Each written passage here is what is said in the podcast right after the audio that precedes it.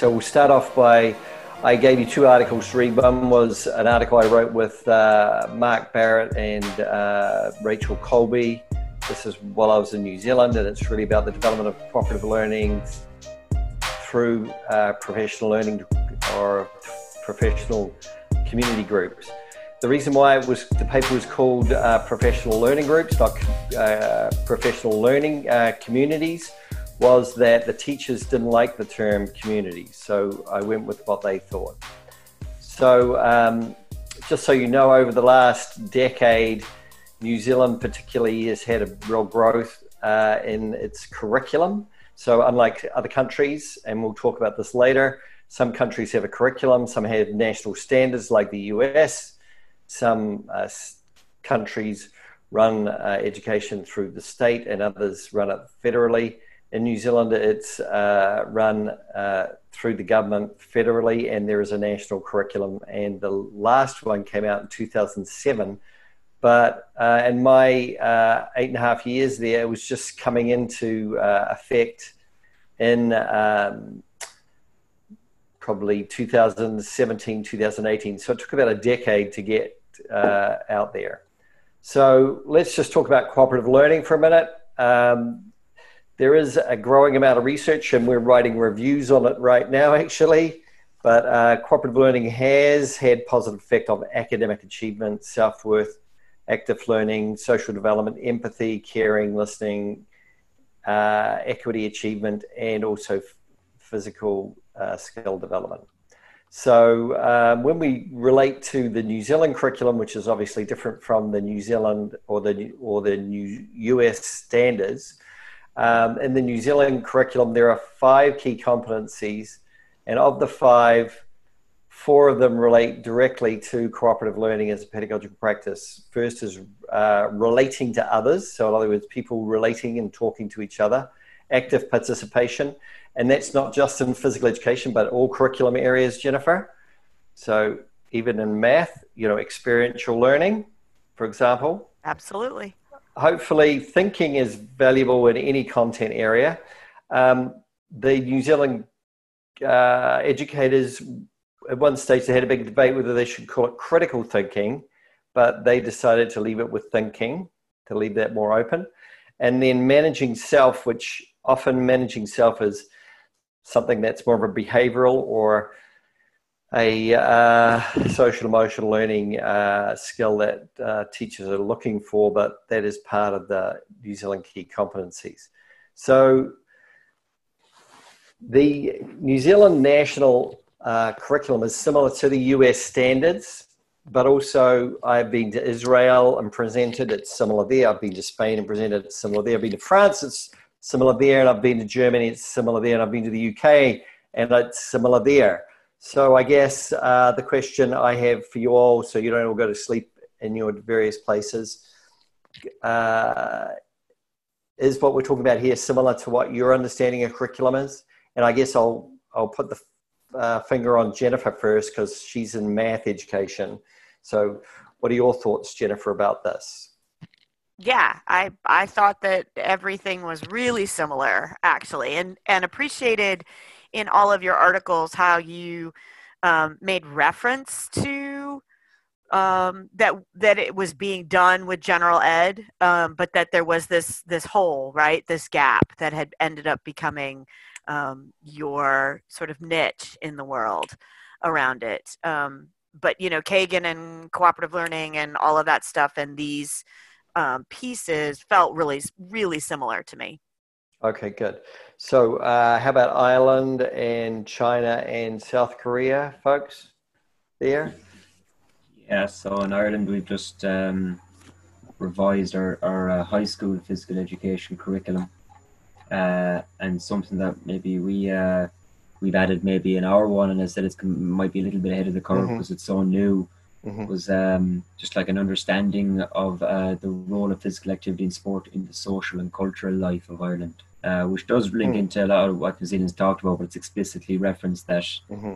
um, one of the objectives or one of the outcomes of, of, of the PE curriculum is that they have an, a cultural understanding of physical activity within an Irish context and what it, what it represents, but also an international one. And also, as well uh, gender uh, is mm. mentioned. So that, that kind of points to what you talk about, uh, critical thinking, I guess, and stuff like that. Uh, so we we it's it's it's there. It's it's in writing, um, but you know we're a bit early in relation to how well it's doing. Like they've piloted it with 50 schools in the country. It's about to go nationwide in Ireland. Um, uh, this this well next fall, so to speak. Uh, so there's been some very promising uh, responses to it, uh, very good responses in schools, but we're still very early in terms of how teachers understand it. Right. And very good. Thank you. Uh, and of course, Ireland is ahead of the curve, as you'd expect. Uh, Eddie and uh, Xunyun, want to make a, a, comment, or we, we can move on if you don't. Your choice. Uh, yes, in, in China, uh, what I know is in China for the elementary and middle school, uh, high and also high school as well, they have uh, they call it like physical education and health uh, curriculum. So it's, it's not that it's not only physical education; it's physical and health education. And in China, we have a national curriculum. So in the in the national curriculum, this uh, learning content standards are compulsory to meet. But also the there is space for the school, and they call it school-based curriculum. So it can be a, a supplement to the national uh, curriculum. So uh, uh, because when I uh, did my master thesis, the topic for my master thesis is the administration framework for the Chinese PE curriculum. So in China, we have three level administration system. So it's a national, state, and school based. So the national standards is like compulsory, the content, and then the state and the school they can adjust or adapt to the national curriculum based on their own resources. So it's quite flexible. Yeah. Very good. Thank you, Eddie. Thanks for the Chinese perspective. Xunyun, uh, any comments or? Yeah, uh, in South Korea, I think cooperative learning, some kind of characteristics or components of cooperative mm-hmm. learnings are included. Um, curriculum, the national curriculum for all the subjects, not only PE, as well mm-hmm. as all other subjects. And I think right. um, it is included in the curriculum objective and also methodology. And also, I think cooperative learning are kind of major part of our teaching contents also yeah great we, you and i should have some chats about that sometime yeah uh, and also i forget one i sorry i forget one point in the in no china uh, in terms of cooperative learning in 2001 when we have our national education curriculum reform. And the there is one sentence in the in the official document says the teachers and the educators should encourage the student to learn in a cooperative way. So mm-hmm. at that time is a turning point for Chinese education system to encourage corporate learning, not only in PE, but, uh, but also in other uh, subjects or disciplines as well. Great. Um, I'm going to move on if that's okay, because uh, We've got a bunch of slides, and then I do want us to talk as well. And some of these slides, I did put them up on Canvas. I am going to rip through them. Uh, so, uh, but if you have questions, uh, please ask. Um, so, a lot of this New Zealand stuff is based on Hauora. Hauora is a Maori philosophy. It has an interconnection between health and physical education, but it is a part of the general education as well, and it is in the national curriculum. There are four dimensions, which are the physical, the mental, emotional, and social and spiritual.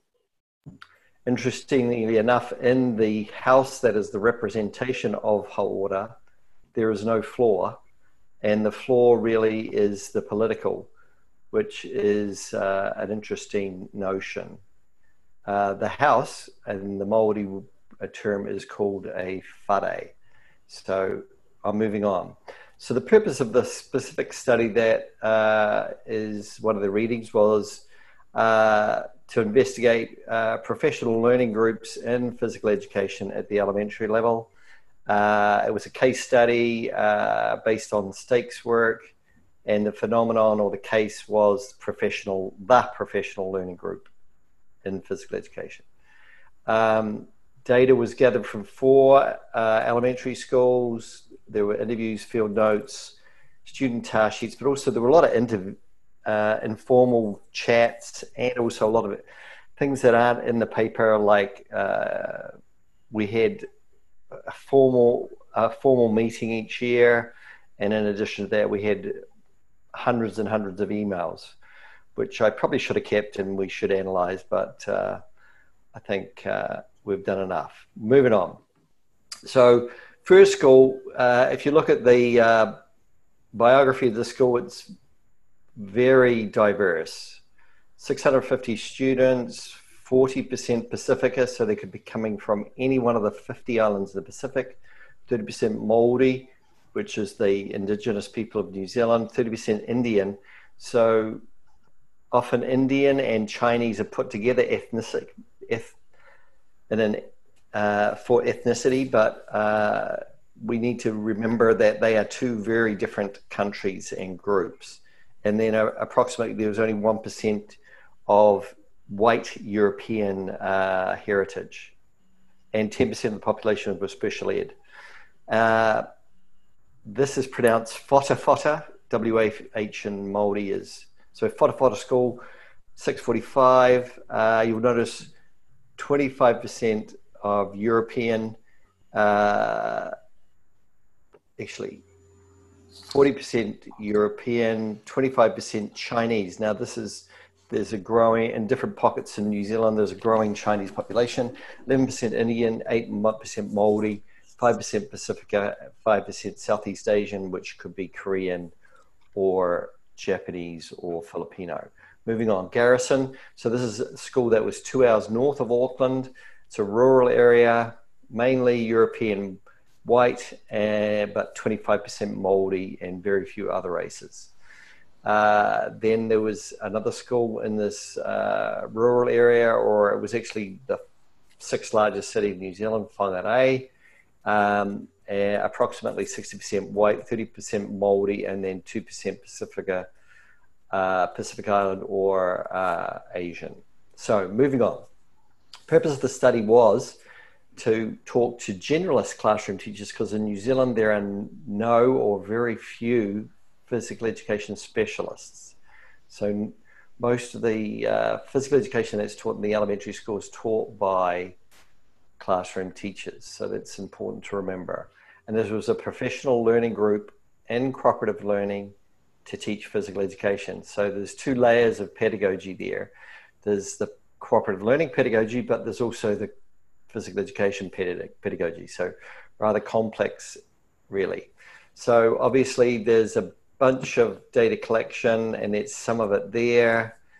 As I said earlier, um, I did use a modification of the uh, task structure system to create this uh, verification tool, and I put it up. That's the observation tool, Eddie. I wanted you to particularly look at that, which is the uh, CLVT, which is up on Canvas. So it's a a um, yeah. potential way of assessing and observing cooperative learning, and you might be able to use it in your hopefully the summer project when it gets going. Okay, mm-hmm. and yeah. we can discuss that uh, next week. Okay. Moving on. Uh, so, teacher research team, and so we're talking about co-constructing this together. Uh, just so you know, there were two teachers, actually three teachers at the school at one of the, at, at, in this study, not just at one school, that actually did their masters with me, and one the one principals was doing his PhD with me. So it really was working with teachers, not on them. Then that's something you should take into account.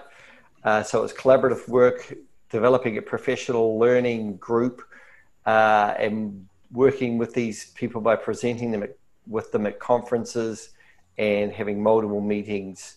And we used to have multiple, I created meetings in our district, in our state, in our province, Auckland. We used to have uh, um, uh, semester, every term we'd have a, a, meeting. We would invite everybody, and many of these people would, many of the people in the study and then these schools would present. Um, and then, in terms of the research, as you've read, there were critical friends. So, a critical friend was either myself or one of the graduates, three graduate students. There was a, well, actually two graduate students and a, um, a faculty member involved in this study. And the data analysis, you know, I am a bit of a, a worry about this. I, I, make sure that we have good data analysis looking at uh, this was Miles Huberman and Saldana 2014 credibility, dependability, confirmability, and transferability. So moving on, data analysis. Um, well, it was improved and deepened by continually challenging what was going on by particularly the three authors that ended up writing this paper, which was and presenting at AERA, and that was uh, Rachel Colby and Mark uh, Barrett. Now, Mark is actually in, uh, t- he's a principal of a school in Saudi Arabia with his wife Sue right now, and uh, Rachel is an elementary teacher in Bethlehem, Bethlehem School in New Zealand. So the results. Uh, I guess this is a result that sort of uh, keeps on coming back to me in any study I do in cooperative learning with new pedagogical practices. It's very time consuming and it's a labor intensive project. And often um, we have many problems and issues and concerns carrying these studies out. So, you know, we don't write about this enough. Anyway, the themes that were came from this study are outlined there, and I'll just go through them quickly. So, teachers' lack of educational preparation. So obviously, if these are teachers who are going to teach physical education and they're not PE specialists, how many classes do they have? Um, anyone want to guess how many classes they had in physical education to be trained and certified as a teacher in physical education? Probably a semester's worth, uh, Semester's worth, yeah. So a semester's worth is one, yeah, you mean one class or a number of classes? uh, like I would hope like 15 weeks of classes, like if they were in training, like yeah. Yeah. So uh, they had one class, and the class was the that I directed at the University of Auckland, and it was 36 hours, and 18 hours were health education, which was all bookwork and uh, projects, and not physical, and then 18 hours was physical education. So they had 18 hours of physical education. Although there were a number of degrees in New Zealand, and there still are, that have, they do a one year teacher certification.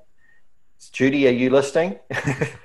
so, in one year after doing a degree, they get certified, certified to teach physical education or other content areas. And in that case, they got six hours of physical education and six hours of health. And then they are actually certified or they're not certifiable, but they're certified to teach health and physical education at the elementary. And this is going on all over the world. So no wonder we don't have high quality physical education at the elementary school. Can I, I better move on, get off that soapbox. All right. Uh, social skills needed for uh, cooperative learning. So a quote here from Ariana I think cooperative learning to do well, uh, the positive social skills are required. So the development of how work as a team, how to listen, how to learn to speak confidently in front of a group, uh, how to take feedback, and also to give feedback. So I think that's in a positive manner, pretty good uh, answer from Ariana. Uh, teachers' understanding of cooperative learning, and you know, at the end of um, about four years of working on this. Tom, it's a pseudonym. I could give you his real name, but I won't. Um, uh, he said, I'm still trying to come to grips with cooperative learning. I see its benefits. I'll be pushing, it'll be pushing me uh, out of my comfort zone and trying new things. So at least it's trying to get him to move forward. And then teachers' understanding of cooperative learning. Obviously, uh, they they are still trying to come to terms with it. I think I copied uh, two uh, slides there. Uh, changing uh, pedagogy of uh, student to a student focus. This was a big issue for teachers. Um, you can read the quote, uh, but essentially, the te-, te- well, Layla's saying that you know the group processing, group processing, which is one of the elements of cooperative learning, did help students uh, and lead them to a good discussion. Um, so basically, anything that would lead to a good discussion. Okay, I'm moving on because I do want to actually give some time for us to talk about this. So, in addition, uh, teachers thought that we need to promote individual accountability, uh, and the teachers used task sheets to assign cooperative learning roles, uh, tried to keep the group sizes small, and also randomly choosing students' assignments so that they have to stay on task to be accountable. Uh, with any kind of work in any school, there are contextual limitations. So, uh, time during the week to teach, uh, lesson length, crowded curriculum, and the amount of time to learn how to teach with cooperative learning. Obviously, all of you can relate to that. I'm just moving quickly, uh, and then we can have some discussion in a short while. Uh, you'll be happy that we're at our conclusions. So, if teachers start to have a philosophic alignment with cooperative learning, this appears to provide teachers with more of a resilience, I would say, to work through the various constraints presented to them in their work situations. And that aligns with other research and publications. Uh, the teachers reported a shift to a more of a student centered pedagogy and a move away from more directed style of teaching. So, obviously, we always want to see that, and that's also referenced in the literature. And um, I've got the koru there on the left side because it's the Maori uh, sort of emblem for harmony, new life, new beginning. So I guess it aligns to me with uh, the comment of pedagogical change and pedagogical change takes time, support, and critical reflection, and that aligns with lots of other publications and findings. So, pedagogical change, uh, sources of anxiety for 11 out of the 12 teachers. Um, uh, that it takes time and school timetabling and they have struggles of working in schools.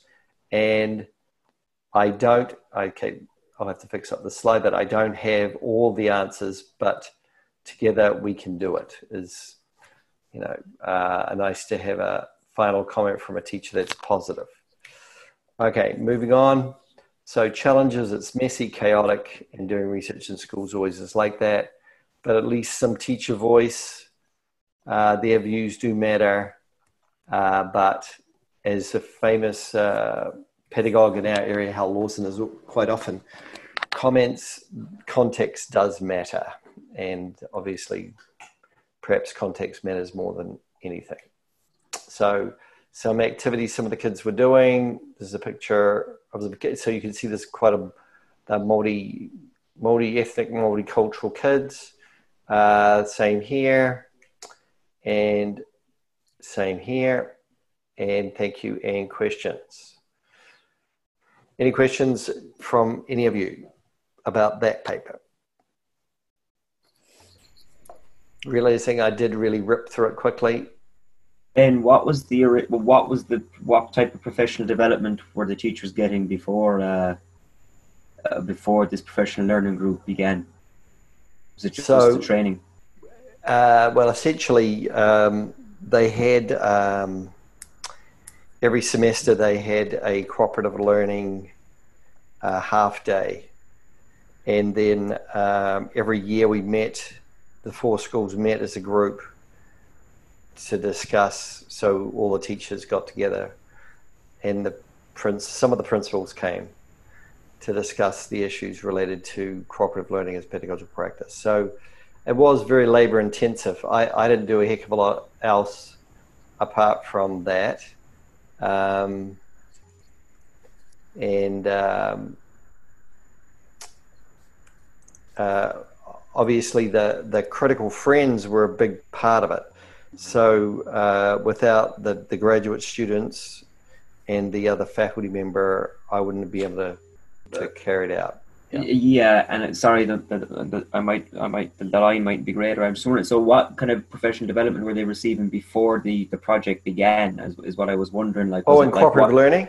Well, not even cooperative learning, but like some even cooperative learning related practices or student centered pedagogical practices. Was were they just day workshops, or was it like a professional development they had to seek out in their own time? Oh no, no, that, I mean most of them hadn't received anything much. Anything at all, right? Yeah, so it was obviously varied. I, I you know, on, on in hindsight, we probably should have asked that question, but we didn't ask that question. Yeah, uh-huh. it's a good question. Yeah. Okay, other people, anything? I do have a question. So, um, at the very beginning of this intervention, yep. you were having the the meetings. Was it more about the cooperative learning structure, similar to Kagan, or were you, were you actually going over physical education content?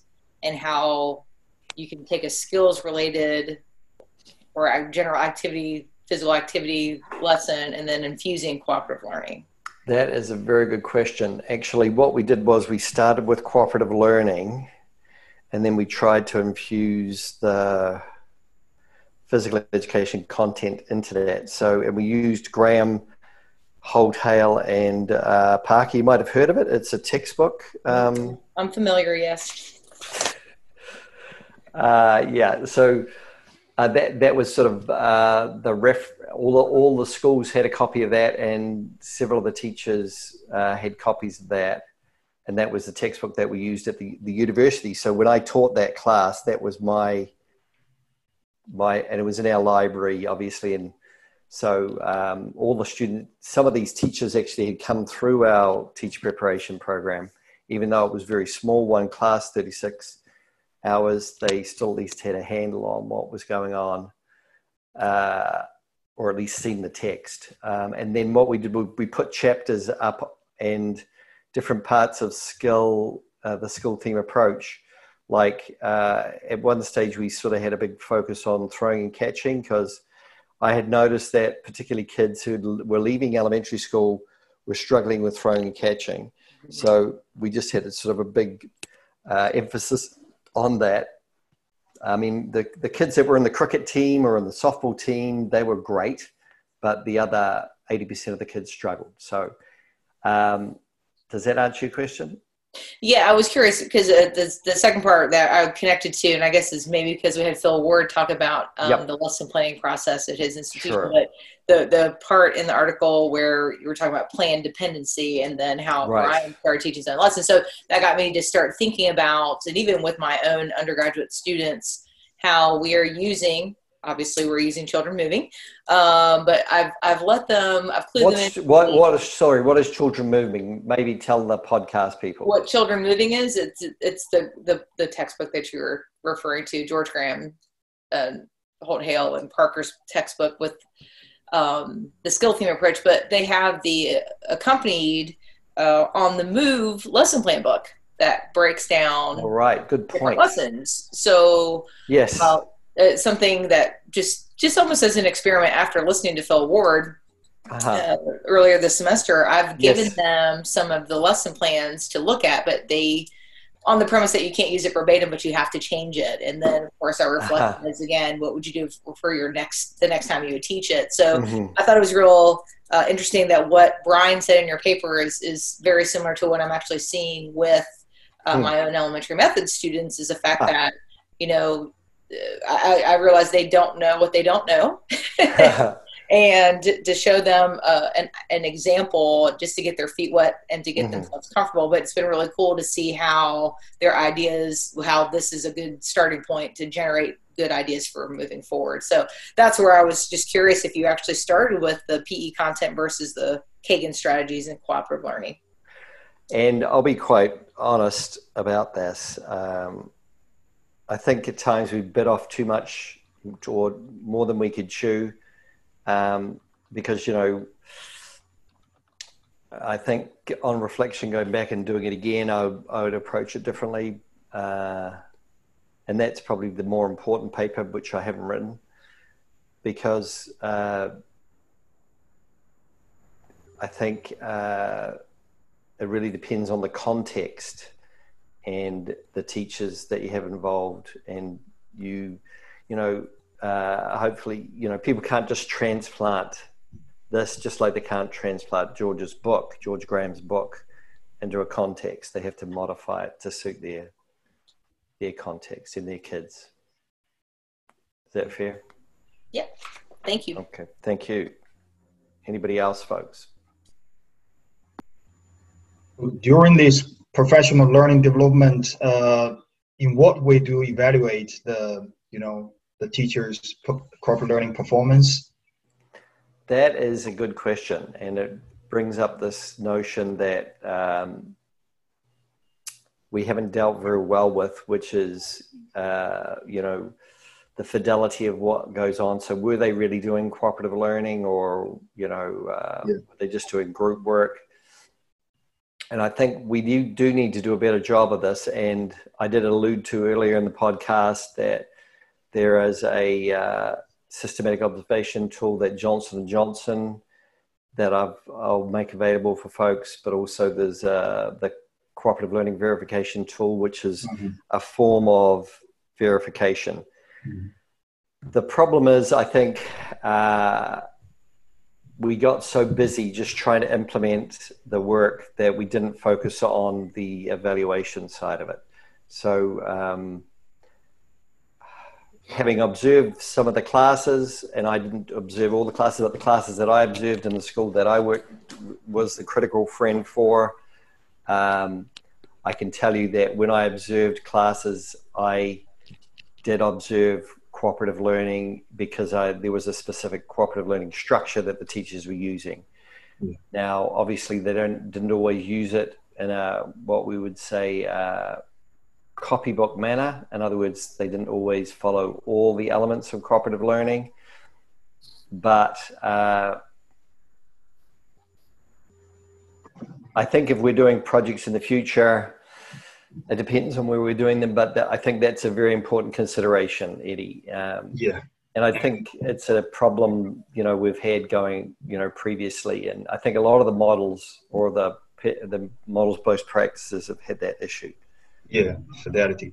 Yeah, I, I noticed that the cooperative learning uh, validity uh, validation tool is assess the uh, cooperative learning fidelity from the uh, observer's perspective. So yeah. you have to have you have to have expert, uh, you know, cooperative learning expert at presence to observe your yeah. performance. Right so now, my yeah. Okay. Yeah, in fact, Eddie, if you want a project, I actually have videotapes of a lot of those classes. Yeah. And I actually have the verification sheet done on some of those classes. Yeah. So no, we could uh, talk about it sometime, but yeah. I haven't written that up. Yeah, that's a good question. So sorry, I I I just read one article and uh, there is uh, some other researchers from Spain and Chile. They developed another one like cooperative learning uh, fidelity tool named the cooperative learning application skill. So it assesses the fidelity of the cooperative learning implementation from students' perspective. Great. So, can, can, uh, you, can you send that to me? Yeah, yeah, yeah. It's also tested with uh, high reliability and construct validity. But what I mean is, uh, if for me, if I'm doing, if for some teachers, they want to know if they're, if they're actually implementing cooperative learning without presence of experts. So how can it, how can they evaluate on their own? So I think these two from students' perspective, or maybe some other tools. Mm-hmm. So maybe there there are other tools needed from students' perspectives to assess the so to assess the the uh, fidelity of the their implementing their cooperative learning implementation. Yes, no, they're, they're, and that would be a great. Uh, that'd be that could be your whole dissertation, Eddie, if you're interested. no, I just think, uh, for example, if I do my summer research, if I'm yep. the only person do it, yep. who who are going to come to to observe my class. So uh, yeah, so, I can videotape it and send it to the expert. Yeah, that's well, way. But also the assessment from students from students' perspective might also provide another way to test the uh, fidelity of the practice. So I just think in that way. Yeah, that's a great idea. Uh, good thoughts. Is that you'll have two t- you'll have two dissertations the way things are going. Okay. Uh, anyone else want to ask a question? And you don't have to. Um, I, I, so again, right? Every time I read the something new that's centered in the PE world, I love that there's a connection for me that I'm always able to find. Great. And so when you talk about your your general education teachers, right, uh-huh. who really felt like they didn't have this PE knowledge. Right. As a, you know, as a math coach in a school, uh, my last teaching assignment where um, the entire math department, aside from myself, were all lateral entry teachers. Hmm. They also lacked the mm-hmm. content knowledge and the mm-hmm any pedagogical knowledge really right. because right because they were because of the nature of being lateral entry right so they had a degree in accounting mm-hmm. or they had a degree in business mm-hmm. or business management or something that brought mm-hmm. them to middle mm-hmm. school mathematics so i my brain always starts to just start thinking about you know it, it would that would similar things be happening if we were you know if we were honing in on cooperative learning and then you know i would have to dig in and say okay mm-hmm. well let's talk about you know numeracy mm-hmm. that's going to be the skill that we hone in on or let's talk about you know proportions which is a you know another big one mm-hmm. um, that just people don't know right in that same way so i appreciate always being able to do that what i what struck me this time um, and I was glad to be able to read this one again. This was the second time actually I've read this article of yours. Is mm. that um, that the teacher's main complaint, right, with mm-hmm. cooperative learning was the amount of extra time to understand and implement the cooperative learning structures and the cooperative learning roles. So the teacher educator in me and the former veteran teacher so judy you can feel free to chime in if you want to mm-hmm says, get over it. It all takes time. I'm tired of you saying this to me, right? I'm tired of you saying, I'm not going to do restorative practices because it takes time. Mm-hmm. I'm not going to do cooperative learning because it takes time. Like, I end up having this response that says, What can I do, right, as a scholar to say, but wait, this is time well spent? Mm-hmm. And how do we how do we turn that right? Mm-hmm. Um, because clearly it happened for you in this, mm-hmm. right? Mm-hmm. They these mm-hmm. four things, these, these mm-hmm. four findings that you found, and the four that you found with the students in the related article, right? Yeah, all the same things. Like we could have just picked up the word physical education and dropped in any other content um, in some ways, right? And so I don't know what can we do because um, we we have to get over this. Time has to stop being the reason. Mm-hmm. It's not good enough anymore. Yeah, I guess. Yeah, I, I mean, uh, juxtaposed to that is the teachers in the trenches and all the issues that they're dealing with. You know, particularly right now and when kids come back to school after you know uh-huh. uh, we deal with uh, covid-19 but um, i think that you know th- there is some very good work done by many good teachers and uh, they don't all have that attitude but you know uh, i guess uh, I've had the fortune of working with a number of very good teachers, and uh, things haven't always gone my way. You know, I, I, I, I, I should really write about all the, all the problems and the hiccups. And I think going forward, I'm going to encourage all of you when you do your dissertations, Jennifer, Judy, Shunyun, uh, Eddie, and Donald, to be cognizant of the stuff that doesn't work because uh, in the literature we don't do a good enough job of re- reporting or representing things that do not work and then many of us keep on making the same mistakes over and over again and to follow on from that ben i think uh, and yep. jennifer to allude to your point as well too is that we're uh, this it, it is a sense of saturation as well too mm-hmm. uh, for for teachers um, uh, you know, I can remember uh, teaching uh, in physical education back in Ireland, and a teacher looking in the door, and uh, I was just following maybe basic sort of uh, cooperative structures and groups. So they were working mm-hmm. in groups to do a, just for instance, a, a gymnastics performance, mm-hmm. and their their mind was completely blown. Uh, you know, Right. Uh, and uh, you know, I think that you know when I talk, I know I talked another. I think was it last week or the week before about you know the basic point in the ladder or the basic step is that instead of you know get, getting too far ahead of ourselves, we really just start at the most basic point, which is actually you know getting a, a work. If you can get one structure in place as a teacher, you're doing better than than before. Yes. Mm-hmm. And we talk about these five structures, and I think you know there's that sense of saturation or complication that just you know, mind blows teachers as well too. Mind blows me as well when I was teaching mm-hmm. because I would take these, take one piece of one of it and maybe put it into a, a, class or some content I was teaching and then move on again. And I suppose that's you know again it's just about trying to keep it really simple because you know it is a, at the end of it all it's a very simple concept. They work together, you know, and they'll learn they'll learn better when they're working together. Uh, but how that's done then, of course, with fidelity, like Ben is talking, I think is the key question. But certainly complicating or confusing or saturating teachers with this too much knowledge, I suppose, uh, doesn't help. And do by that do you mean Donald just in the moment with our projects with this research to not inundate in the moment with them?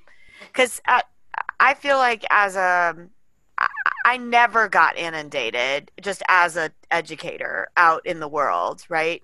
but I was also never a part of anyone's research or or I never reached out to be someone who said, "Hey, come help me do this." Right? I was always having to do it on my own. So, do you mean that in the moment we need to be cognizant about how much information we're giving?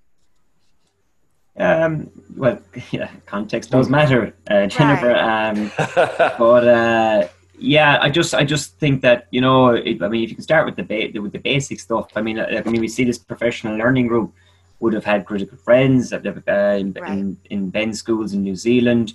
Were very well supported. They supported themselves, and yeah, uh, you know, I, I think you know, it just it's different strokes for different places as well too. That I think if I was trying to introduce this to teachers in my school that I worked in, if I got one of those things done in one class, or you know what I mean, or if I got them to right. do that maybe once every yes. two or three lessons, I'd be really happy. Like, you know what I mean?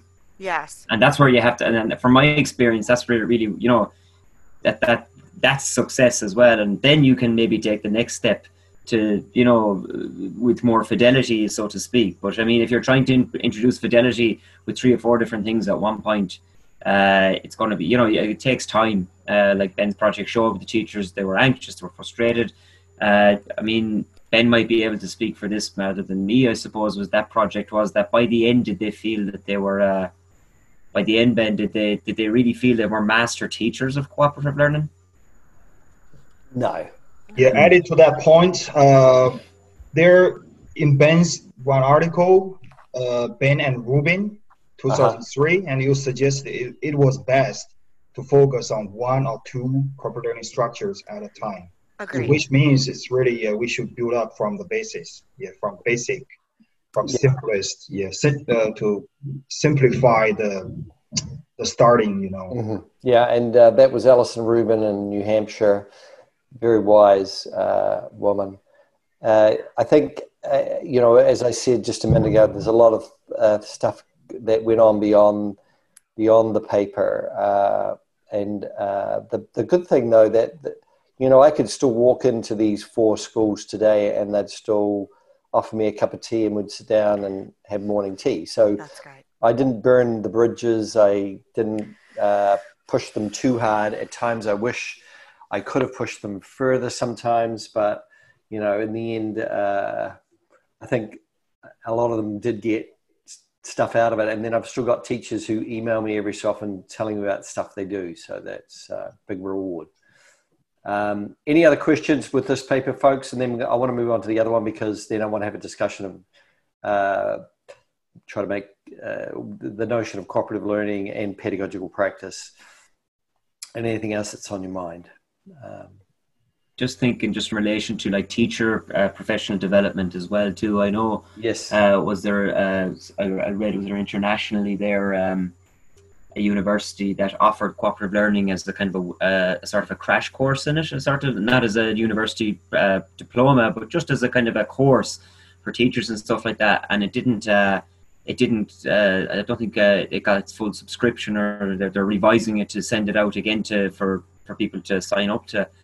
And you know, I think this has to be uh, this kind of work. This if you're going to be working with these teachers and, and introducing a, a cooperative learning structure, you have to be it has to be done in the school. It can't be doing done outside it with these mm-hmm. workshops or these other types of courses. Like they have to be doing it every day, or you know, uh, or yeah. at least be involved in the school and in the class with the students, yeah. mm-hmm. rather than you know but like again, now you could say that about any anything we've talked about, I suppose. You know? Right. Any pedagogy that seems to get some stick in some uh, resilience or you know being able to be maintained. So yeah, the idea. So that's why we called it a professional learning group. And then other things that we did that aren't written in the paper is we had you know um, you know uh, Google Docs where you know papers were put up on the Google Doc for the teachers, uh, and also they put stuff up um, one stage, we had a session on, you know, for example,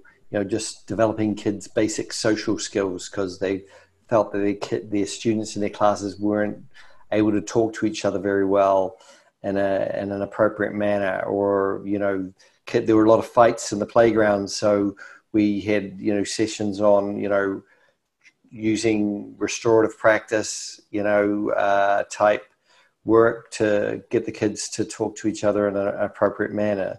So, you know, there are a whole lot of other little things going on or things that were important to the functioning of these pedagogies that aren't discussed in the paper, obviously. All right. If it's if there is any other questions, I'm going to move on to the next paper. Is that okay? Yeah. Any question? Uh, I uh, have, Shunyan, go for it. Yeah. I have a comment. It's not a question. Sure, no problem. I wrote a critical analysis paper about model based practice. Mm-hmm. So I just want mm-hmm. to share a mm-hmm. quote that I wrote. So I wrote frustration and confusion that teacher might experience when implementing model based practice mm-hmm. can strengthen their teaching professionalism through invoking a higher level of deliberation on what and how it should be taught in order to achieve the most desirable learning outcomes in their own context. So you gave me another question about this code.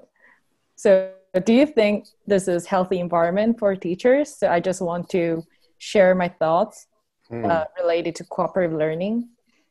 So uh, for me, I think I would not say it is healthy, but mm-hmm. I think for me, um, it is inevitable for them to go through confusion and mm-hmm. frustration. Mm-hmm. Uh, in my understanding, um, mm-hmm. teaching needs learning consistently. Like mm-hmm. teaching job needs learning at the same time. So I think confusion and mm-hmm. frustration they mm-hmm. might experience during the professional learning community. So I think that can be a motivation for teachers to move forward.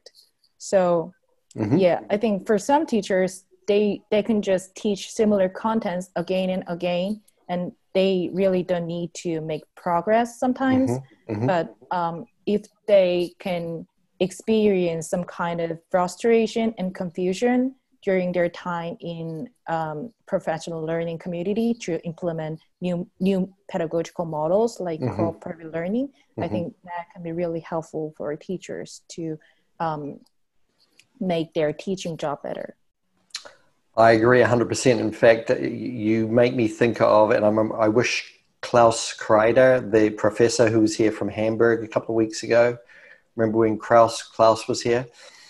Um, his group at the University of Hamburg, they have a group called Uncertainty. So, what they do is they try to set up situations for their students in their classes, but also their teachers in the teacher preparation program that create uncertainty. And to me, it's like problem solving. Mm-hmm. It's not simple, it's complicated, it's frustrating at times. Sometimes there's an easy solution, sometimes it's a much more drawn out solution. Mm-hmm. So, sort of, uh, I think it's some, it's along similar lines to what you're talking about. So, um, if we had our cup half full, we'd say teaching is full of a whole lot of challenges. and if we're having our cup half empty, we might say teaching is full of, a whole, of a whole lot of frustrations, maybe. Yeah. Is that fair? Yep. Okay, great comment. Thank you very much, Shinyan. Okay, moving on to the next paper. The next paper is uh, one that I have to thank a couple of our colleagues here, Donal and uh, Yanhua or Eddie yeah. for support and uh, help with this. Um, it's a little unusual, but um, the theoretical framework for the paper was social constructivism and based on the New Zealand curriculum. And I'm just going to rip through this, but if anyone has a question, just yell out. Um, and it's research in elementary schools it's really with students, and I rewrote this, and I think on the version that I put on Canvas, it's really collaboration with students. And it's a collaboration with students, teachers, and principals, but it's all about students, really. So it's investigating the student's view of the development of social emotional learning, and it's in elementary, it's in physical education, and it's in cooperative learning. So we've got the last paper was about physical education and about cooperative learning, and now we've sort of added this extra thing on social emotional learning. so, what is social emotional learning? Well, this is one definition that we've been using from Jones, Stephanie Jones from Harvard, uh, and she talks about uh, social emotional behavior, character, uh, skills required to be successful in schooling, workplace relationships, and you know, being a good citizen, basically moving on. So the purpose of the paper was to look at the students' views of the development of social emotional learning. And uh, the, there was a collaboration, obviously, with the schools and the teachers and the principals. That, that the, the collaboration, we couldn't have actually talked to the students. So this was part of that setup from the former paper. Moving on.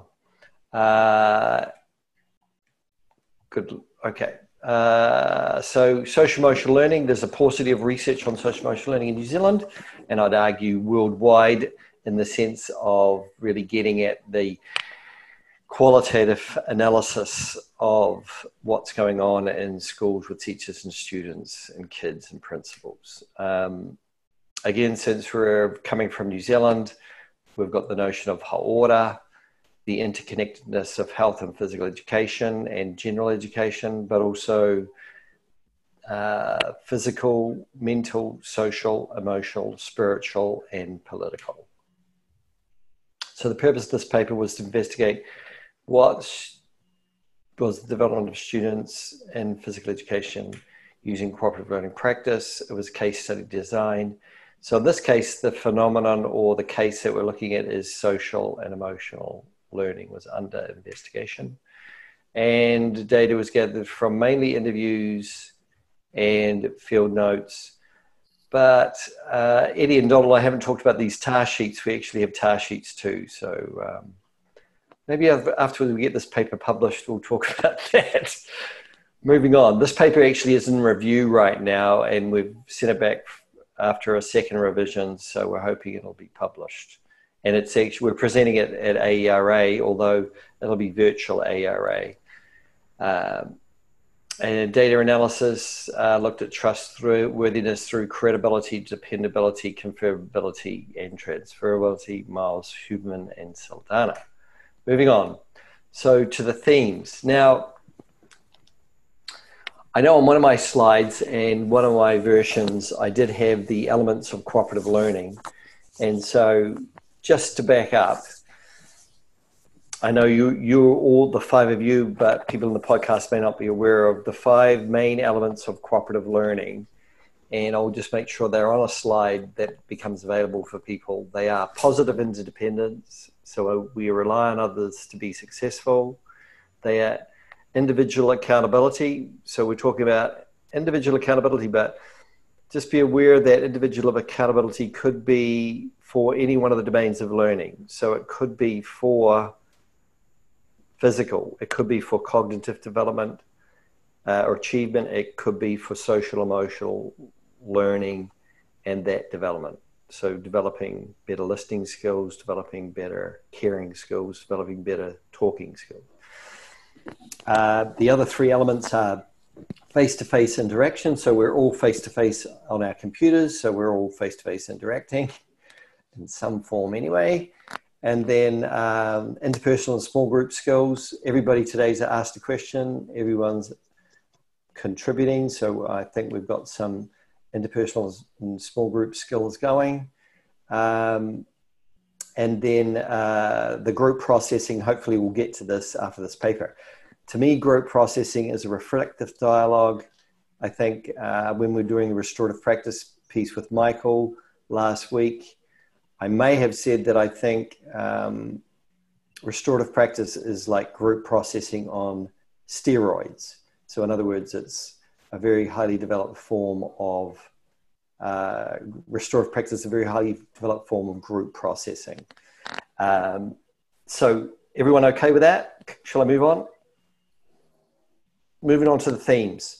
So, themes being part of a team, listening, uh, learning to listen, and encouraging others, and making uh, physical education fair. That's an interesting one. All right. So, being part of a team, so, uh, practices or tasks, promoting social emotional learning, equip students to handle life's uncertainties, build and maintain quality relationships. So, that's actually not stated in our paper, but it's something that I thought was appropriate. So, I'm slipping it in there. Dernal and Eddie, and for the rest of you. Um, but applying these cooperative learning practices, students uh, enjoyed the experiences uh, they appeared to, anyway, from my understanding and from the critical friends' understanding and from the teachers' perspectives. The teachers commented on that repeatedly. And um, there was some responsibility being taken part by the students. And so there's a quote here from Rata. Um, mm, I liked the relying on others because, like, people would actually include you. Uh, they would make you feel like you're actually part of what they're doing. So uh, I think that's a pretty cool quote from Rata. Moving on, learning to listen. So many students, you know, kids come in and we come into everyday situations and we aren't good at listening either. So I think uh, all of us could learn to listen a little better. So these kids were at least talking about how they learned to listen. So getting to hear each other's ideas and like what other people have to say about the game. So that helped uh, Kyle recognize uh, the need to respect other people. So, you know, I guess that indicated that at times Kyle maybe doesn't respect everybody that he plays with or he spends with activities or games in physical education. Uh, self uh, managing by listening and not talking over someone else. This is a very important skill for all of us. And we sometimes, as academics, we do that too often. uh, I could put my hand up. Sorry, I, whenever I've talked over any of you, I apologize, but I'm sure I've done that sometime. Um, so Darcy was learning that uh, I'm learning to not talk over the person who is uh, trying to tell you like if you're losing. So you know so when someone's giving you the word and say hey you're losing um, he's trying to be polite and not uh, heighten the situation and create a uh, conflict.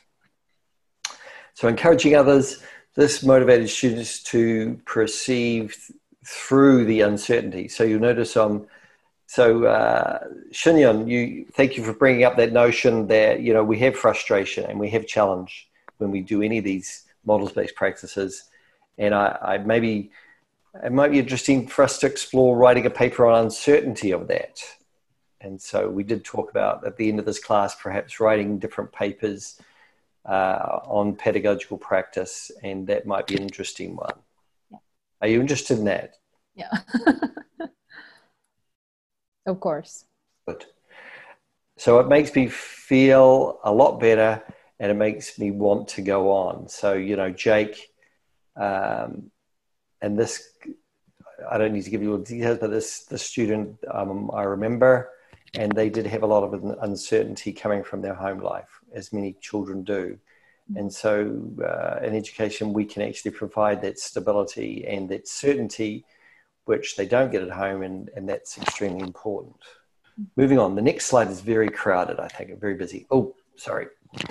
I added extra, an extra quote in there today.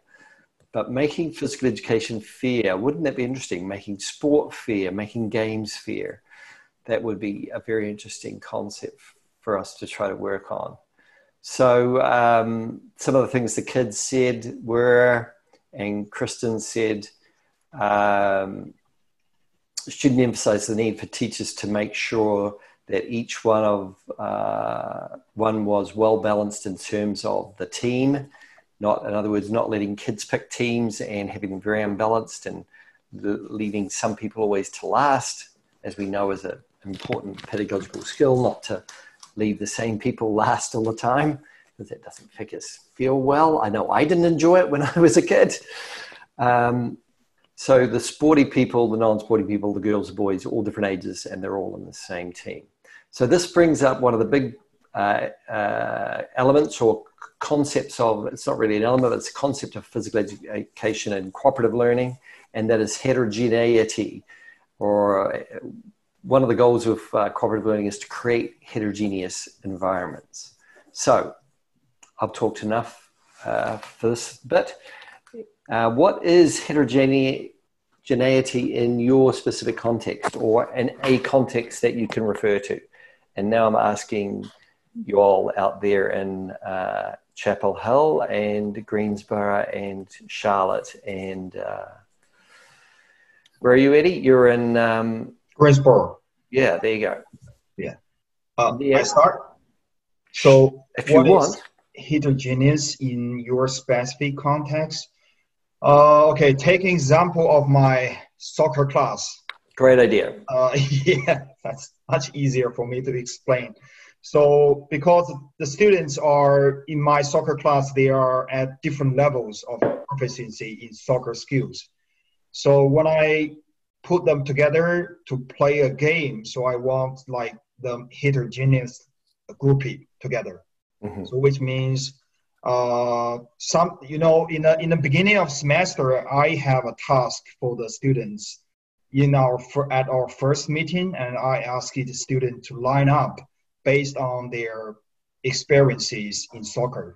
So mm-hmm. the most experienced players will stand, for example, on the right hand, mm-hmm. and the mm-hmm. least experienced students will stand on the right hand. So they will line mm-hmm. up. So I will know basically know their you know what the difference is between their levels. Mm-hmm. And every time, uh, so for the first time we played the game, I remember in the gym because it was so many raining days uh, in the in the you know in the February and March, and we played in the gym. And in the gym, I asked the asked them again line up, and then I just pick up the students from different you know groups of proficiency. So each, I just want to get to to be sure the team uh, are consisted of mm, experienced player and the least experienced players. So that is uh, one example for for how I use heterogeneous grouping in my class to to to be to how to say to make a fair for each group mm-hmm. so that there not be uh, overloaded or some you know might there might not be so much difference between groups mm-hmm. and they might not have a fair game so right my example yeah good example thank yeah. you Anybody else? I know from uh, my content, well, I worked in a similar context, I suppose, to what Eddie's working now in the university, but it was a high school teacher in Ireland. Mm-hmm. We would have had, for instance, um, in my in the last school, before, or the school I was working in, we would have had 30 students uh, in the mm-hmm. physical education class, which isn't anything abnormal if you look at other contexts. But uh, mm-hmm. I mean, we would have had students um, with uh, physical disabilities, learning disabilities. Uh, we would have also had students with uh, moderate to general learning disabilities as well, Down syndrome and stuff like that, that we used to bring into the classes. And we were trying to mix these groups together and get them to work as well too. Um, and physical education was a great place we found to do it.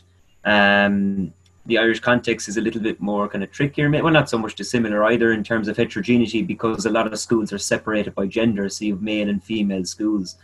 Um, but again, if I look at the school I was in, which was just a boys' school, heterogeneity um, really meant that you know it, it, it, because it's a physical education class, your heterogeneity is going to be, you know, very apparent. Uh, the same way it's going to be apparent in a maths class for Jennifer as well too, mm-hmm. compared to what you might find in other types of settings.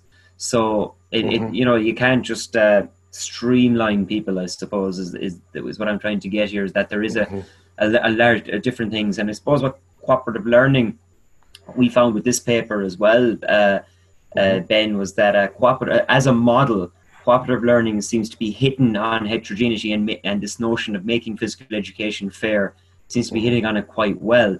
Um, there's other work done, I think, in Spain, isn't it? From um, mm-hmm. I forget the name. Is it um, from uh, Javier. is at Flintoff, I think, as well. And uh, well, Flint, Flintoff is actually, uh, Anne Flintoff uh, is is British. So, yeah. Uh, yeah. So from the UK as well. Yeah. That. Um, yeah, so, that's a great paper. And they're, and they're finding that I suppose cooperative learning has mm-hmm. helped. Is, mm-hmm. is with these mixed groups in terms not just in terms of, in, in terms of heterogeneity it has really helped these groups to you know get everybody on the same level of learning and, and bring everybody along as well too you know? Right. Now uh, you bring up a very good point, uh, and i uh, that we're you and eddie are basically foregrounding physical but you brought in math for jennifer. So obviously the heterogeneity or the heterogeneous uh, group in math would be different from the heterogeneous group in in uh, physical education or the heterogeneous group in English. Uh, so it depends on what content or what uh, learning intention we have should de- determine what uh, how we set up the groups and we're not very good at that sometimes i think when we look at for example the social emotional learning development of the kids do we think about how do we set up a group so that to help kids be able to uh, communicate uh, effectively with each other you know with the shy kids and the gregarious kids you know? Anyway moving on. Uh, other people's perspectives please if you got any well, I can piggyback off of that since math sure. got brought up. Um, but uh, yeah, I, I struggle with this concept a little. Yep, um, of course you do. Good. Because, well, for for a couple of reasons, and I think a lot of it some it has to do sometimes with my the big picture, right? Mm-hmm. So I taught gifted kids, quote mm-hmm. gifted children, mm-hmm. um, for the last ten years of my experience, and I guess the first thing that I would want to say is even within a school that you had to meet criteria in order to be part of the school and then we skimmed the top scores in order mm. to be in this building there was a range of skill level and it would be the same i would imagine if there were a way, and I, am not suggesting this, but if there were a way to just sort of somehow test out the sporty kids, right, and put them in a school, you would end up with kids who were. Um, whose focus was a specific sport or whose focus you know they were better at this than they were at that and so that happens even in spaces that are designed especially i think at the middle school level for quote gifted children the interesting piece that comes up for me, and I, I think you guys have mentioned this for in physical education as well, is that that that sort of uber brilliant, right, mm-hmm. does not want to play with the kid who who can't get it. So that that that truly sort of gifted mathematician I struggled to put a lower level kid with them because they they refused to play right? They refuse to to support. They refuse to do all of these things. And so that brought in its own frustrations around it. Um, and you know in the same in the same vein and, and uh, you know, I had leveled classrooms. So I had students who were in the eighth grade but taking, you know, high school geometry. And then I had kids that were in the eighth grade and taking high school algebra. And I had kids in the eighth grade who were taking eighth grade math. So we were already broken out and and and homogeneous in which mm-hmm. case i then had to create mm-hmm. heterogeneous groups inside those spaces mm-hmm. so it's i find it i, I struggle with all of this I, I, and what's the best way to get um, you know kids comfortable feeling like that i mean all of these things that you were talking about how do we get kids to be part of a team and learn to mm-hmm. listen mm-hmm. and how do we encourage them and how do we make you know mathematical competition fair it's all the same right because mm-hmm. you play a game in math class and mm-hmm. everybody wants to everybody knows who the smart kid is in the room and everybody knows who the kid is that's not good at this and so that concept eh, i, I enjoyed reading this article because of those four um, findings that felt um, again like they were things we needed to be talking about in core classrooms Great. Uh, thanks for your perspective, uh, Jennifer. Anybody else? And you don't have to chime in. We can move on. 30 second delay. 10, 9, 8, 7, 6, 5, 4, 3, 2. Okay, moving on. No drama. Very nice uh, wait time. Very nice. Very nice thank, wait time. Well thanks, done. Jennifer. Uh, so, when we're talking about this uh, heterogeneous grouping, uh, in particular, as the slide goes on, uh, girls experienced marginality and frustration in uh, early, the early classes from our findings. Uh, and I think we need to work on including people in our group, listening to everybody's ideas. So, you know, we did this. This study was for two years, uh, and so I'm glad to hear that uh, from the quote that, uh, or the, the the reference to quote that it, at the beginning of the the study, um, there was less inclusion, and by the end of the study, I don't have the quote, but I'm hoping there was more inclusion.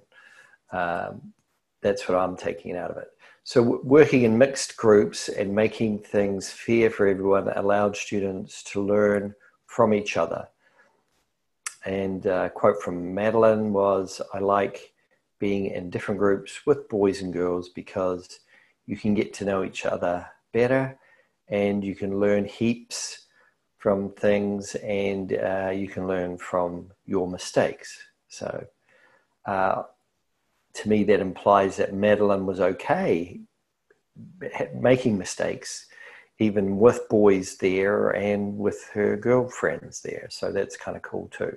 And what's I suppose Ben, what's cool about this is the simplicity of it as well too. Mm-hmm. Um, and again, I, I, know I've said it, but like cooperative learning has shown itself to be effective in stu- helping students develop social awareness and relationship skills. Uh, with mainstream students, moderate special ed needs students in elementary, mm-hmm. middle in France, Spain, Sweden. With the, mm-hmm. I know the studies off the top of my head. Right. Um, but what we don't have a lot of it is mm. the students saying it themselves. Right. Uh, you know, and to have students come out of a, a classroom uh, yeah. or come out of schools and sit down and be able to describe it. And again, it's not it's not crystal clear the language, but it's the students talking right. in the world in the way they understand it.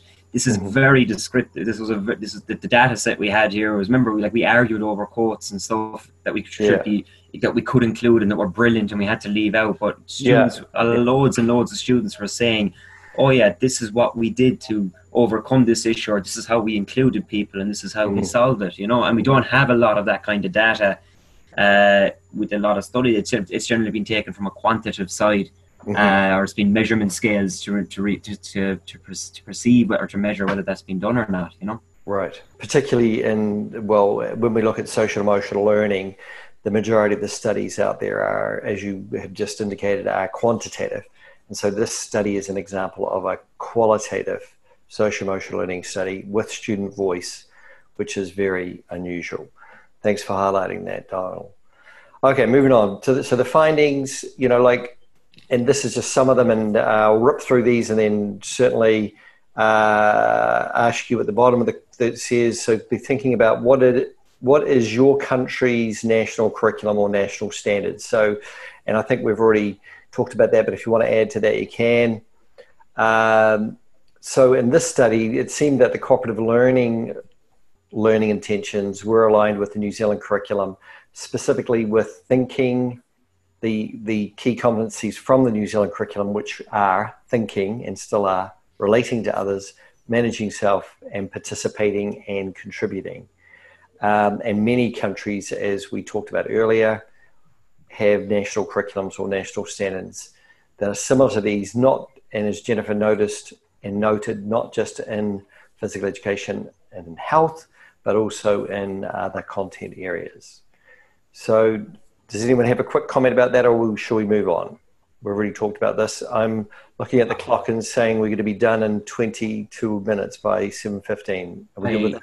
yeah, I, I, actually do want to hijack this one again, Ben. Sorry, because oh, I'm, I'm sure, just thinking, no drama, mate. But I'm just thinking of the Irish context and the new curriculum that we have, mm-hmm. and I just said how it's a new one and mm-hmm. hasn't really been tried and tested. But like there is mm-hmm. a so there's we have a section or uh, called like mm-hmm. uh, contemporary issues mm-hmm. uh, for physical education, and one of them one of the topics that students study now for their uh, say students between 16, 17, 18 years of age in Ireland is the topic is physical activity and inclusion. Uh, and so in this, it's hypothesized, I suppose, as students learn about supports and barriers to physical activity participation for selected groups, uh, addressing barriers to physical activity, uh, developments in physical activity and sporting opportunities over the past 20 years to do this, and then also in particular adapted physical activity.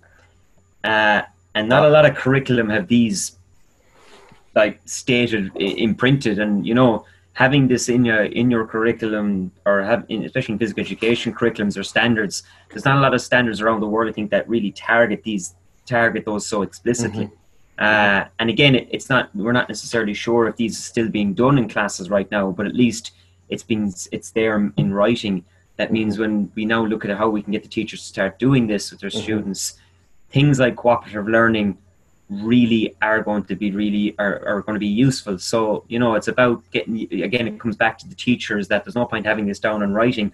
Ireland has this really fancy like this really contemporary curriculum design here now with specifications as well for our high school students.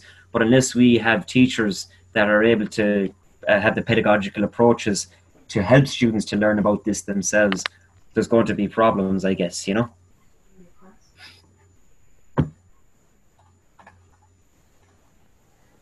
Thank you, Donald. It's great. Um, good comment. And uh, of course, Ireland's ahead of the game, as you'd expect. Uh, as I would expect, actually, uh, especially after St. Patrick's Day yesterday. Um, and uh, congratulations on a great St. Patrick's Day yesterday. I'm sure you had a good time. I did. Thanks, Ben. Any other comments from other folks? 10, 9, 8, 7, 6, 5, 4, 3, 2. Moving on. Uh, so, one of the next papers we're working on, believe it or not, because uh, we're just suckers for punishment, um, is in and around these what's listed here actually. But the, the, the comment, the first comment is really related to that teachers in New Zealand – really focus on healthy social emotional learning environments in their classes. And they are concerned with academics, but this sort of kid being a good life citizen seems to be, appears to be more important than whether the kids are going to be doing well in math and uh, literacy, which I think is fantastic. Um, and uh, but there are these strategies that have been developed, um, and so often these strategies create. Uh, as we're coming back to this German term, Klaus would love this. I, I have to send him these slides uncertainty for teachers and uncertainty for students. And in one of the papers that we're working on, and Donald could talk about this a little bit if he wants or not, but uh, one of the key concepts is actually teachers helping kids talk appropriately to each other and to the teacher. Sounds very simple, but extremely important in terms of someone's social and emotional development and uh, life in general. I'm going to move on, uh, but anyone can make a comment uh, at the end of this. Circle time. So, uh, who talked about circle time last week? Anybody? Did anyone listen to the podcast on restorative practice? People, are we all sleeping now? Well, Michael Hemphill, you're talking about. It. Where's Mike Hemphill? Yeah. So obviously, circle time, or in physical education, cooperative learning, we'd call it um, uh, group processing, small group work, obviously a big part of uh, cooperative learning. Uh, sharing one resource. So uh, if you share one resource, it helps you develop tasks that create one of the cooperative learning um, uh, elements, which is positive interdependence. And then we've got modeling the behavior. And modeling behavior is a strategy that many teachers use, and um, then they ask their students to use uh, for learning and for their learning intentions. Any comments about that, folks? Uh, I think just in relation to the modeling, the behavior, just to kind of uh, elaborate on that a little bit, is that uh, uh, we're all teachers here, and I think if we ask ourselves, how many times have we actually demonstrated social emotional competencies with our students in our classes? You know, do we do it all the time? And what you know, we, a lot of it comes back to Michael's work there with mm-hmm. about this punitive uh, interactions and these actual uh, restorative interactions. Uh, so you know, it's it's one thing to be teaching SEL, but are we actually embodying SEL or social emotional learning ourselves as well too? And I think that's where the cooperative learning, I suppose, is that the teacher doesn't isn't the main figurehead either in this approach. It's the students themselves, and they're the ones that are really uh, teaching, I suppose, or they're they're taking a very centered role in what's happening rather than the teacher themselves. And if the teacher can join them in that role, then it's it, it, makes it all the much all the more easier as well when students see a teacher responding to them. I suppose in a way that uh, it makes them feel it makes it feel like an equitable environment to them. You know. Mm-hmm. Yep, and it's you know obviously part of cooperative learning is this notion of student centered and the best cooperative learning is where the student is actually driving it. And it would actually be moving towards and i'd like to bring you know the german philosophy of bildung back in here. It would be like the notion of bildung where it is totally driven by the student and the student's own learning intentions um, I'd like to chime in a little bit here too, as well think uh, what kind of comes to mind instead of just modeling the behavior, but I think it's called the art of capitalizing on the teachable moment in the mm-hmm. class. When you have uh, something going on, I, am having some flashbacks of my 1st mm-hmm. few years of teaching elementary school, where um, when I started teaching my first elementary school, actually it was my my my third position, but it was my first a school in North Carolina. So I was taking over for a teacher who played lots of games.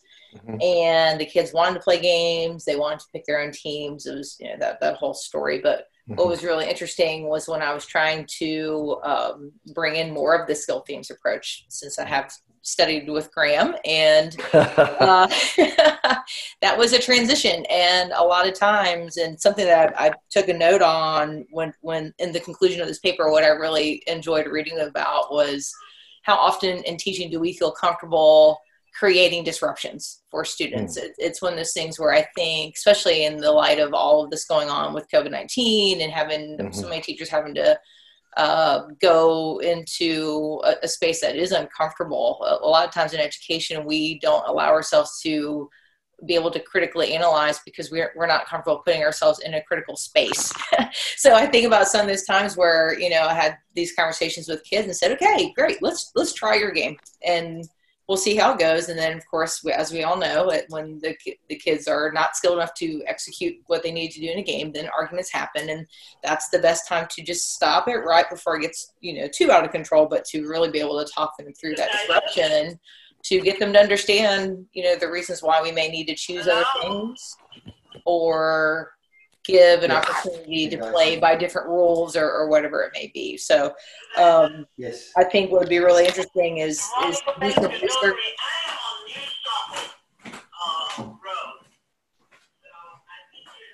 Do some research where we can um, you know, like I love this article and I love the quotes from kids. I always love these types of pieces where we can hear what the kids want to want to say and what they're thinking. But wouldn't it be really neat to kind of dig a little deeper into the disruptions that students experience in a class and to be able to have that critical friend, i.e., the teacher, be able to work them through these situations. So Donald does go back to the modeling piece, but maybe so much modeling, maybe the conflict resolution yeah. in this space versus um, generally saying, you know, modeling SEL in general. Yeah, so I mean, like w- w- what we haven't discussed yet with this was that uh, I mean these teachers with their schools as well, they were um, they, they were cultivating uh, these this this uh, culture, I suppose, of dialogue with their students, um, and through this dialogue that they were having with students on a daily basis in New Zealand uh, over and this wasn't just a short period of time. This was over two years. Um, they were found themselves, the teachers found themselves moving away from traditional practices of dialogue where you sit, I listen. Um, they were also uh, recognizing the value of uh, the student's voice. Students themselves, in turn, then were recognizing the value of the students' voices as well too, and uh, they were using very constructive language in dialogue. And the teacher was deliberately, at times, you know, making mistakes, picking up on mistakes, asking students to comment on what they think is the right thing to do, and like you talked about, like making these teachable moments that. So, but what we were found was really special, I suppose, about the, the, the New Zealand uh, setting was that teachers were able to teach SEL through all their subjects. Um, so these teachable moments were occurring in maths, they were occurring in physical education, they were occurring in uh, English, they were occurring in the playground as well too. Uh, and that probably goes a bit beyond what we're talking about here today, I suppose. But uh, it shows us that this can be done as part of what we're already doing, which comes back a little bit to what Jennifer is saying about, you know, that, that there is time there and there is scope there to do it, provided you're willing to do it as well too. Um, but again, I suppose it's just about whether where people, where teachers' heads are at when they're in the classroom and what you know when, well, what's going to happen today, the day after, or tomorrow, and especially right now. I know you talk about these teachable moments where you see all these teachers. Uh, even ourselves as, as instructors in universities, we're completely changing our assessments and we're actually providing assessments that are up to date with the current uh, situation. I know I have a group of students where we're actually asking them to write a learning experience about what COVID 19, the impact that's had on their physical activity and health and wellness and exercise. You know, um, interestingly, Chad Killian from Georgia, is it Georgia Tech or University of Georgia?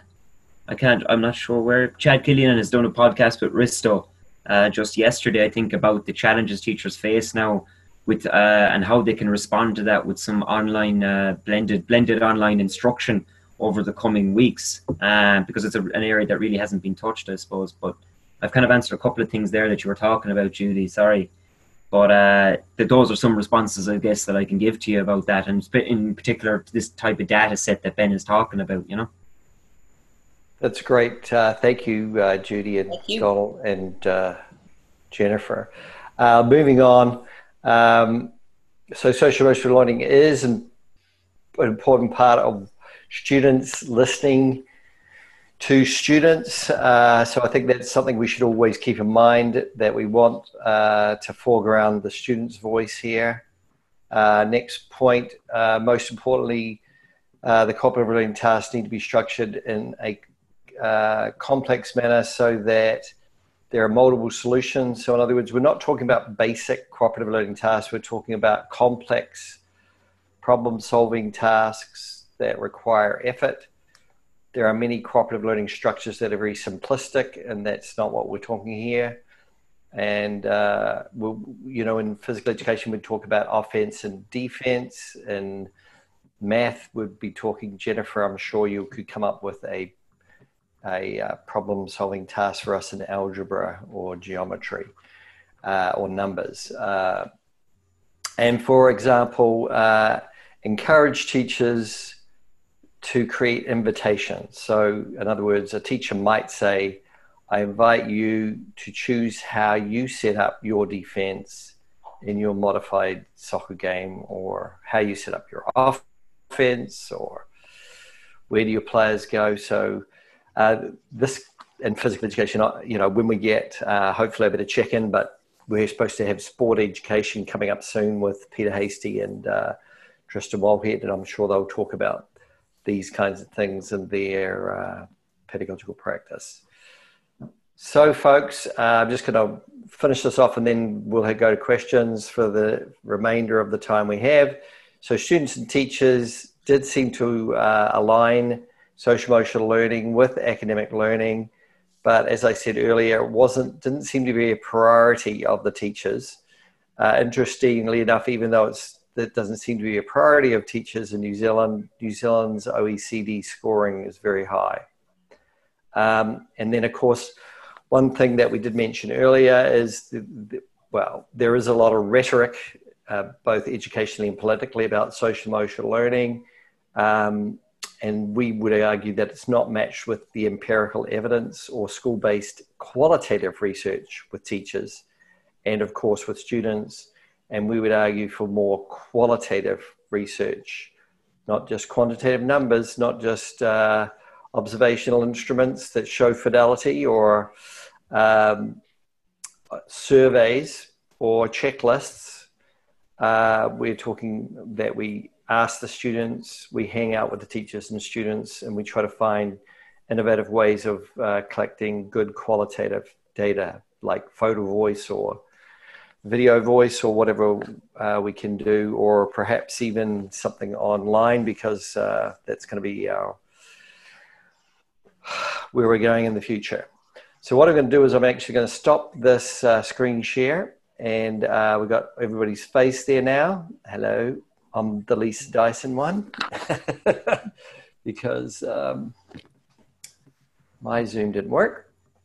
And so you could ask questions about that paper or about anything. And let's try to wrap it up in the next 10 minutes. Uh, not that we don't want to be here, but uh, I just want to respect everyone's time and uh, particularly this stressful time of the of our lives with uh, everything that's going on around us. Anybody?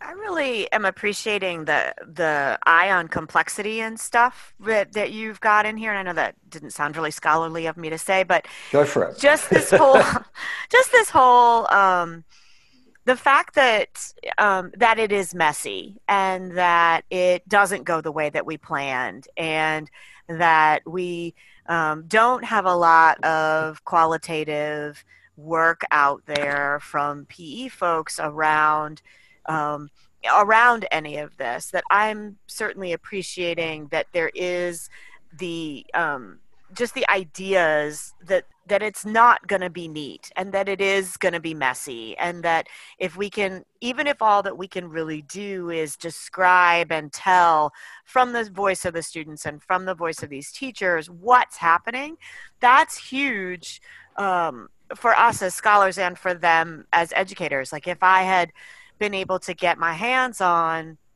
this kind of um, these kinds of findings I, I think that it's all moving in the right direction and yes. So you it, it may they may not have done it with fidelity, right?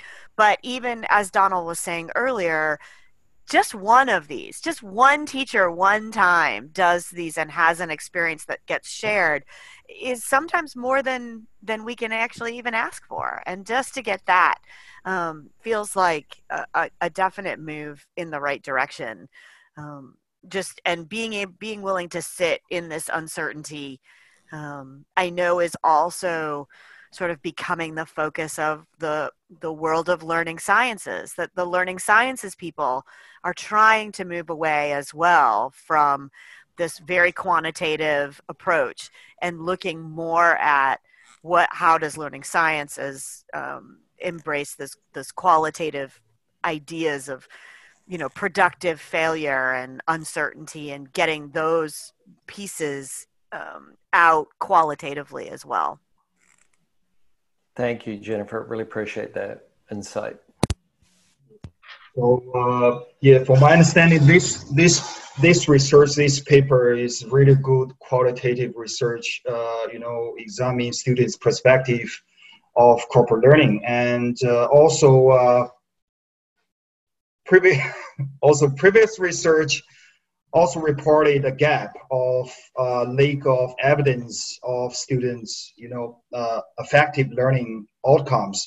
I think this paper will be a very good, uh, will provide a very good evidence to fill that gap.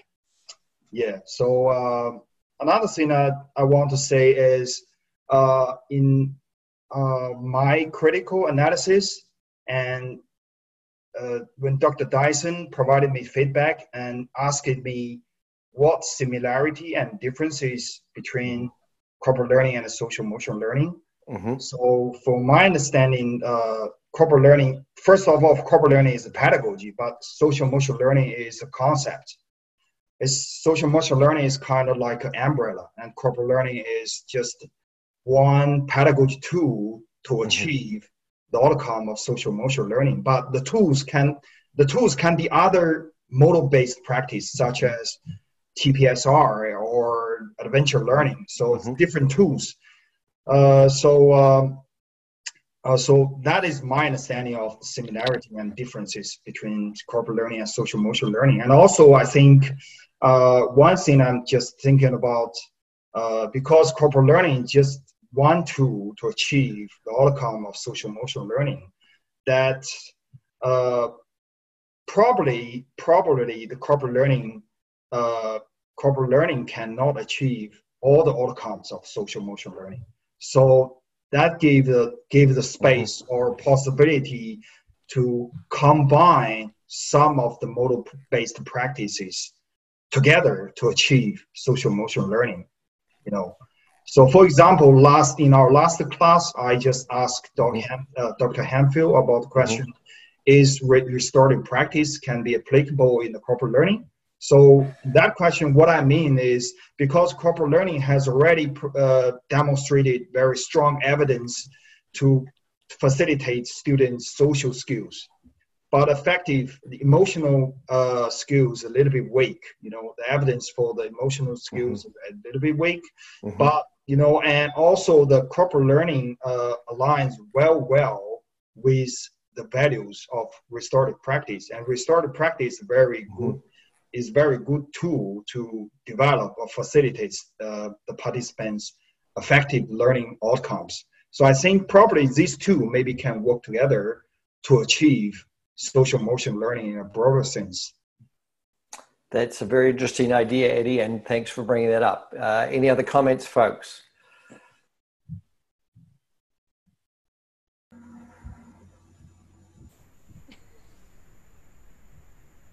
I mean, it's just a very.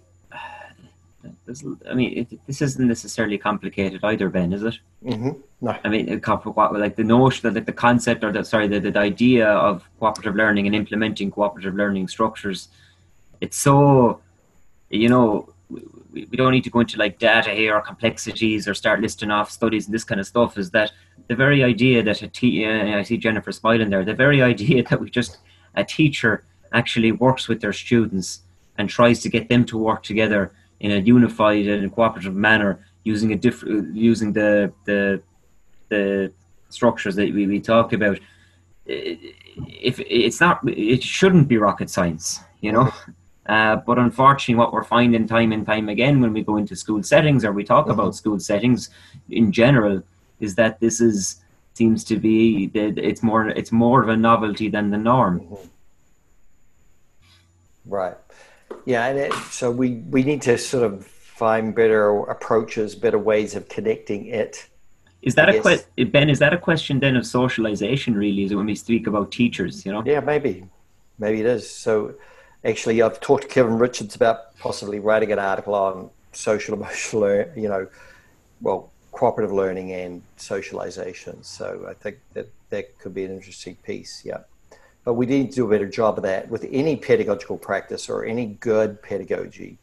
You know, we want to get away with from the multi-activity approach to physical education, you know, or the so multi-activity approach to physical education is kind of like just direct instruction. Jennifer, is that fair? Yeah, is that fair, Judy? Um, yeah. Yeah, I was I was thinking. I love how you know um, in both pieces you you highlight the the different elements to cooperative learning but then I go back to even uh, when I discuss with my cooperating teachers or you know, any teacher at any level, whether it's pre-service through a career uh, teacher, when I say, how do you define cooperation in your class? It's mm-hmm. always so interesting how hmm. different these definitions can be. So I guess uh, to piggyback on some of Jennifer's questions to other scholars is how do you take this information and break it down to that mm-hmm. practitioner's mm-hmm. piece? I think about, for example, um, you know, back when I was teaching elementary school physical education and I had them for one day a week, uh, some some years only for 30 minutes depending on the grade level. And you have to kind of figure out which parts of this is super important.